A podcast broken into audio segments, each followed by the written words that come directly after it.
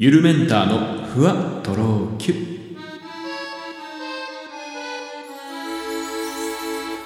どうもゆるメンターです。この番組は僕ゆるメンターが日々の出来事をキュッとまとめてふわとろゆるっとお届けしていきます。さあ今週も始まりましたゆるメンターのふわとろきゅ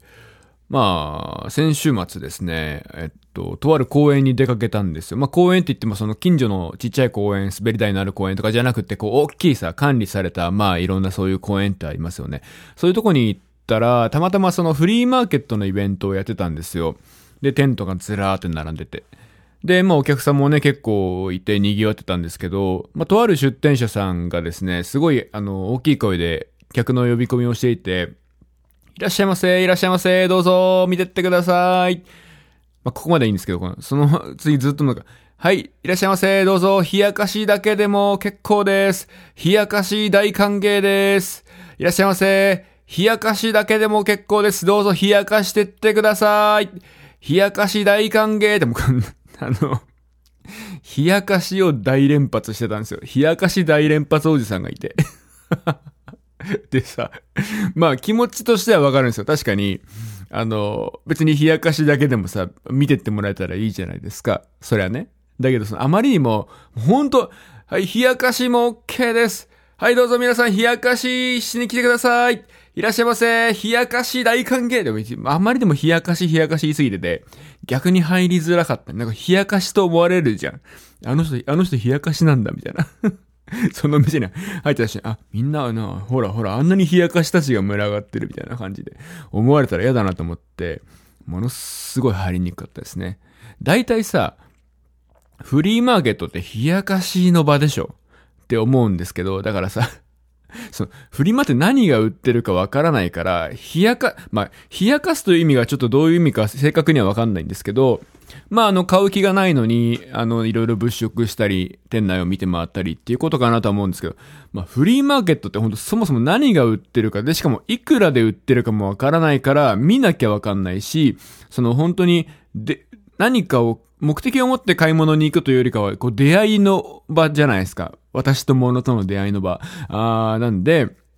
その、当たり前だろうってちょっと思ったんですよね。冷やかして。その、そのさ、いや、だから、シャネルとかね、ルイ・ヴィトンの店とかに行って買う気がないのに見ることを、冷やかしというのであって、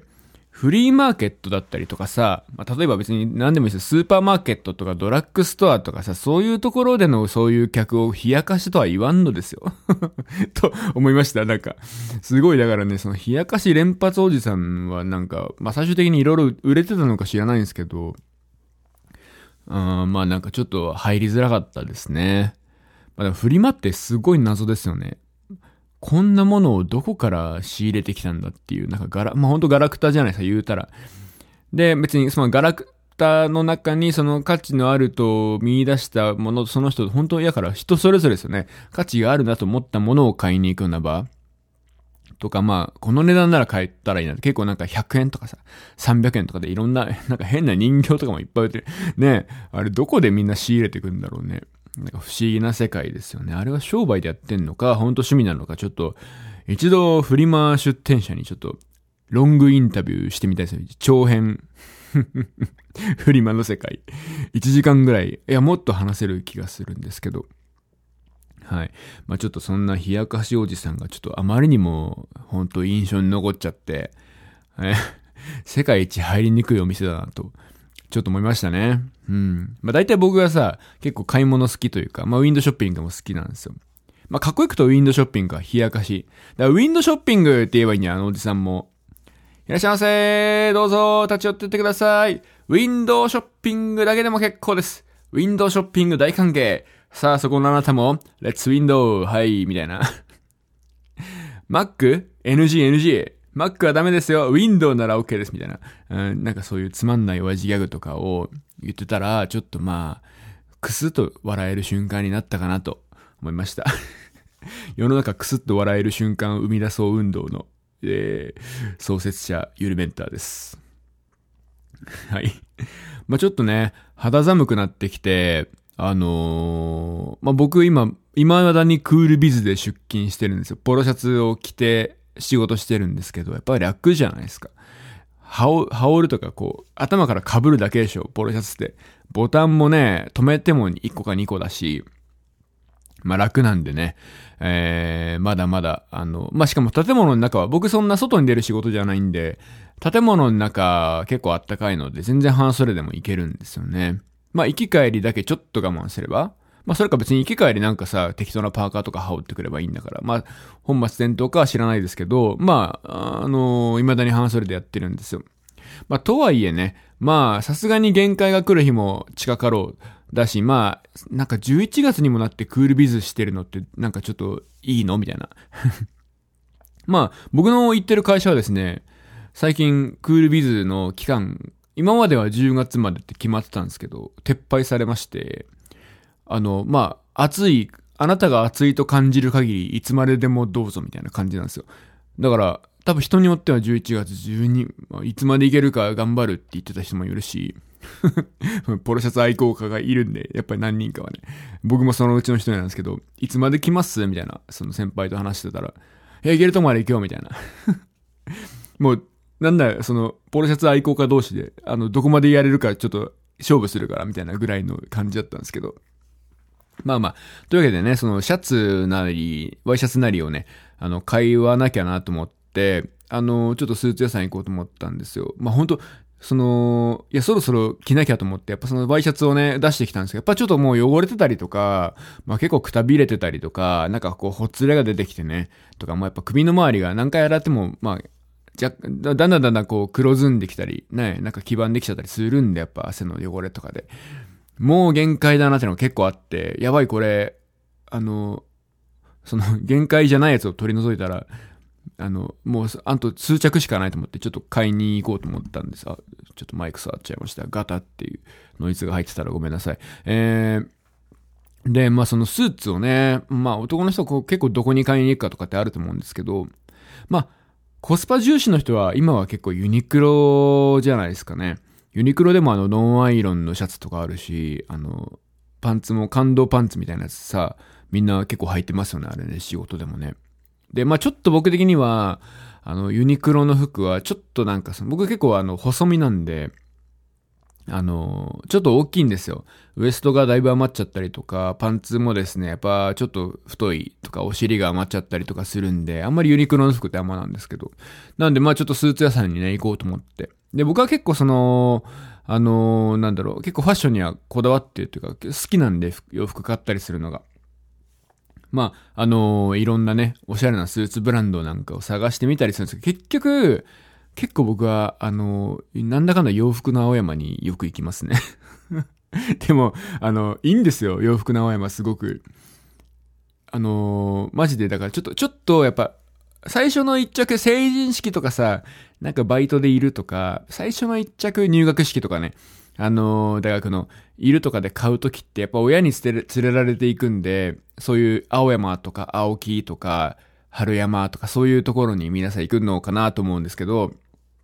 で、ちょっとやっぱ大学生とかなって、ちょっとやっぱおしゃれに目覚めてくると、そういうとこで買うとダサいっていうイメージがどうしてもついちゃって、で、まあその、青山とか、青木が出してる若向けのブランドも、まあ、オリヒカとか、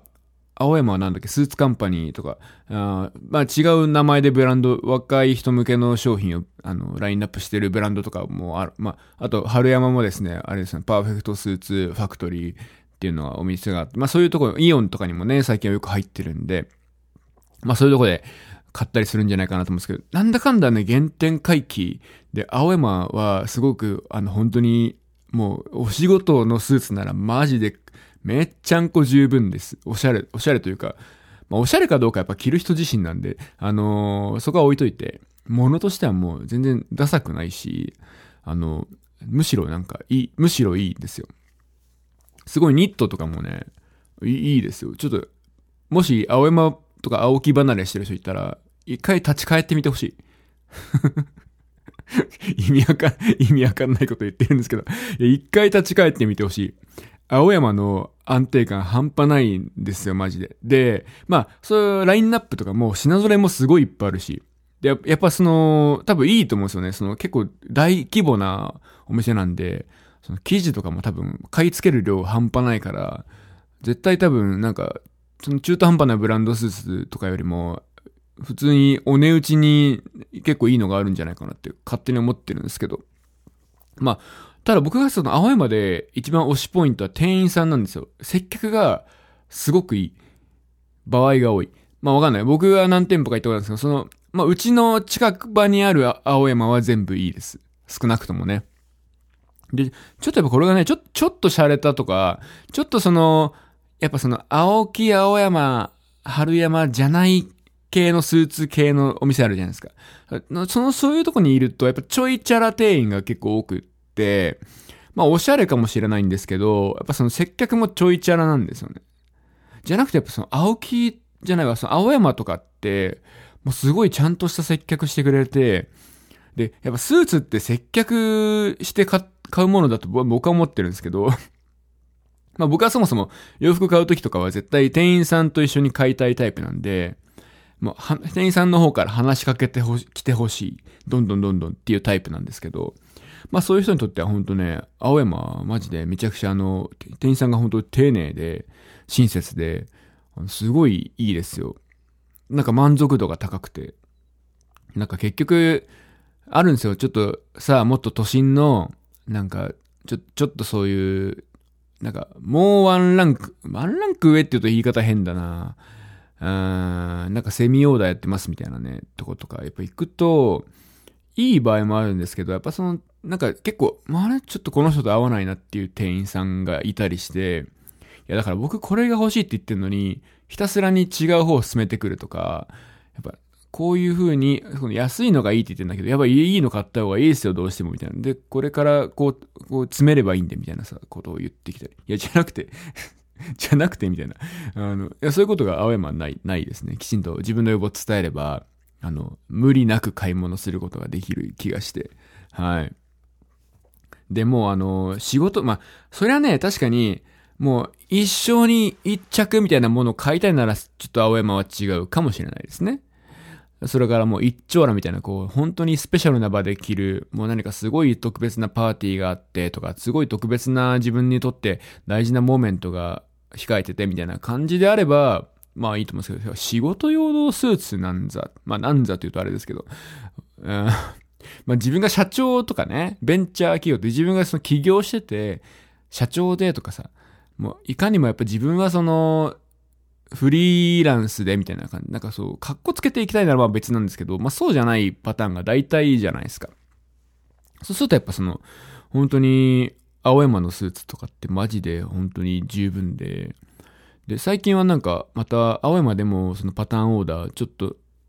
したオーダーの部分が付け加えられるみたいで、なんか、もうそんなんで本当いいなって思ってますね。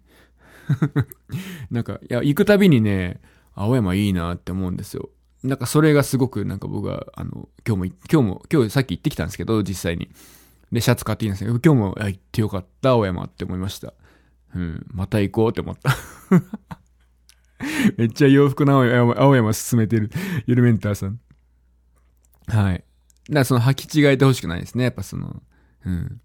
その、都心にあるスーツ屋だからっていいわけじゃなくて、全然、まあ僕なんか郊外に住んでるんで、郊外の、本当その路面店っていうんですか？あの、ね、その、バーンっていう、その、青山のお店に行くんですけど、もう、いい、いい思いしかしたことないですね。ただやっぱ店員さんに自分から積極的に要望を伝えていくことは大事ですね。こういうの探しててとか。あの、これのもうちょっとこういうのありますかとかね。なんかそういう細かいこと。なないならないで別にいいしさ。あったらあったらラッキーじゃん。だからなんかそういう風に、で、こうやっぱキャッチボールができる店員さんがいると。雑談とかにも付き合ってくれたりとか。なんか、青山の店員さん多分ほんとそういう人多いんで。まあ、青木、まあ僕は青木あんま行ったことないからわかんないだけなんですけど、多分青木も同じ感じでしょう。とても丁寧な接客なんですよ。やっぱスーツ屋さんの。その元祖スーツ屋さんみたいなところ行くと。ねえ、満足した一日でした。そういえばなんかあのー、ちょっと違うなーって思った。ずっと全然スーツの話から変わるんですけど、すいません。あの、なんか生メロンパンってのを買ったのね。で、それはちょっと僕が、あの、急いでスーパーでちょっと急いで買い物してて、ただ、あ、なんかちょっとこの後パクって食べれるもの、しまった買えばよかったレ、レジに並んでる時思ったんですけど、レジ横にその、たまたま、生メロン、生メロンパンっていうのがポンって置いてあって、まあこれでいいやと思ってバッて買ったんですけど、で何が生かって大したことなくて、その、メロンパンって、普通はまあこう、なんか、結構サクサクの生地で中がふわみたいな感じなんですけど、その生メロンパンはメロンパンの味なんだけど、クリーム、生クリームが練り込まれていて、全部ふわふわですよみたいな感じだったんですよ。で、まあちょっとそんなの食べたことはないし、まあ気にでもなるし、まあメロンパンの味って別に結構美味しいから買ったんですけど、結果やっぱ違ったね。メロンパンはサクサクであってメロンパンだっていうことが証明されました。なんかこう、歯の裏にさ、ねっとりメロンパンがつく感じ。ちょっと違うなって思った。ちょっと違うなって思ったんですよね。なんかもうこう、サクッとやっぱ行きたかったな。ポロポロこぼれる感じがメロンパンの感じじゃないですか。うん。なんかちょっと違う体験をしましたね。まあ、こ れあたらの、なんか文句というか、違ったなっていう感じ。なんか違ったなっていうもので言うと、そうですね。あのー、まあ違わないんだけど、な、で何だったんだろうみたいなものが最近あって、これはね、あの、まあ美味しかったんだけど、その、沖縄のお土産をもらったんですよ。で、これは沖縄だけじゃなくて、僕ちょっと富士山のお土産でももらったことあるんですけど、あのー、コーヒーをもらいまして、で、ドリップバッグね。なんですけど、その、何が、まあ、沖縄で何が富士山かっていうと、その、例えば、富士山の、あの、溶岩の石を使っ、溶岩を使って焙煎しましたみたいなやつとか。沖縄だと、あの、もう死んでしまったサンゴ、サンゴを使って焙煎しましたみたいなのが、あの、たまにあるんですよ。で、それはそれですごくね、なんかその、多分溶岩とかサンゴを使うと、おそらくその熱の伝わり方だとかが、ムラなく均一にみたいな感じで、で、結果こう焙煎、そういうのを使って焙煎すると、あの、ムラなく均一に焼けて、あの、香ばしいコーヒーになりますよっていう、まあ、そういうお土産って結構あるんですよね。で、まあ、もらって美味しかったんですけど、まあ、これもなんかちょ、若干違うなみたいな まあ、何が違うんだろうっていうところがまず一点 そのね。いや、それ美味しいんだけど、美味しいんですよ。だけど、その、じゃあ普通の炭火とか、普通の釜でローストした豆と、その飲み比べができないじゃないですか。どう違うんだろうなっていうのが未だにちょっとわかんない。あとまあ僕ちょっとそのもうちょっと浅め、浅めにいってある豆のが好きなんで、やっぱそういうじっくり溶岩とかサンゴでじっくり焼いてるんで、その深入りなんですよね。結構そもそもそこの好みからして違ったっていうのがちょっと、だからこれは僕の好みのせいでもあるんだけど、なんか何が、なんで溶岩で何が違うんだろうなっていうのをちょっと思ったいや。そんなことがありましたね。はい。コーヒー関係ないけど、最近僕寝る前にお茶飲むのにハマってて、お茶が僕は結構好きなんですけど、まあ紅茶とか緑茶も好きですけど、あの、僕が結構一番好きなお茶が、プーアール茶なんですよね。これ前もこの番組で話したことあるかなプーアール茶をもうちょっとやっぱ広めたいなと思ってて。まあ確かにちょっとプーアール茶ってあの発酵させてるんで、ちょっとやっぱ癖があるので、まあ緑茶とかこう、まあ紅茶も発酵させてるから、でもなんかちょっと独特の、なんだろう、臭みというかなんか独特の感じが、紅茶のようなやっぱいい香りって感じではないんですよね。なんかちょっと土臭いというか、でも、ただやっぱその口当たりはとてもまろやかで、まあ、とろっとした旨味っていうんですかね。まあ、結構色も濃く出るから、なんかこう、いい体にいいものを飲んでいるっていう感じがすごくする ま、ただやっぱカフェインとかはね、それなりに含まれてるから、まあ嫌な人は寝る前に飲むのはあれだと思うんですけど、まあなんか僕はそれを飲むのにハマってますね。やっぱこう発酵させたお茶とかって体に良さそうじゃんか。しかもさ、プーアル茶ですよ。やっぱ中国で飲まれてるお茶って基本的になんか勝手に、勝手なイメージを油を分解してくれるみたいな。油は物を食べた後にいいみたいな イメージがあってなんか、一日の終わりに油を分解させてお休みしましょう。入眠みたいな感じの勝手な、まあ、多分そうじゃないんだけど、実際の効果みたいな。体の中の実際の出来事はそうじゃないんだけど、なんかそんな気分になって寝るだけでもね、なんか、ああ、今日一日スッキリして眠れるわっていう感じがして結構おすすめです。というわけで、また来週お会いしましょう。どうも、ゆるメンターでした。さようなら。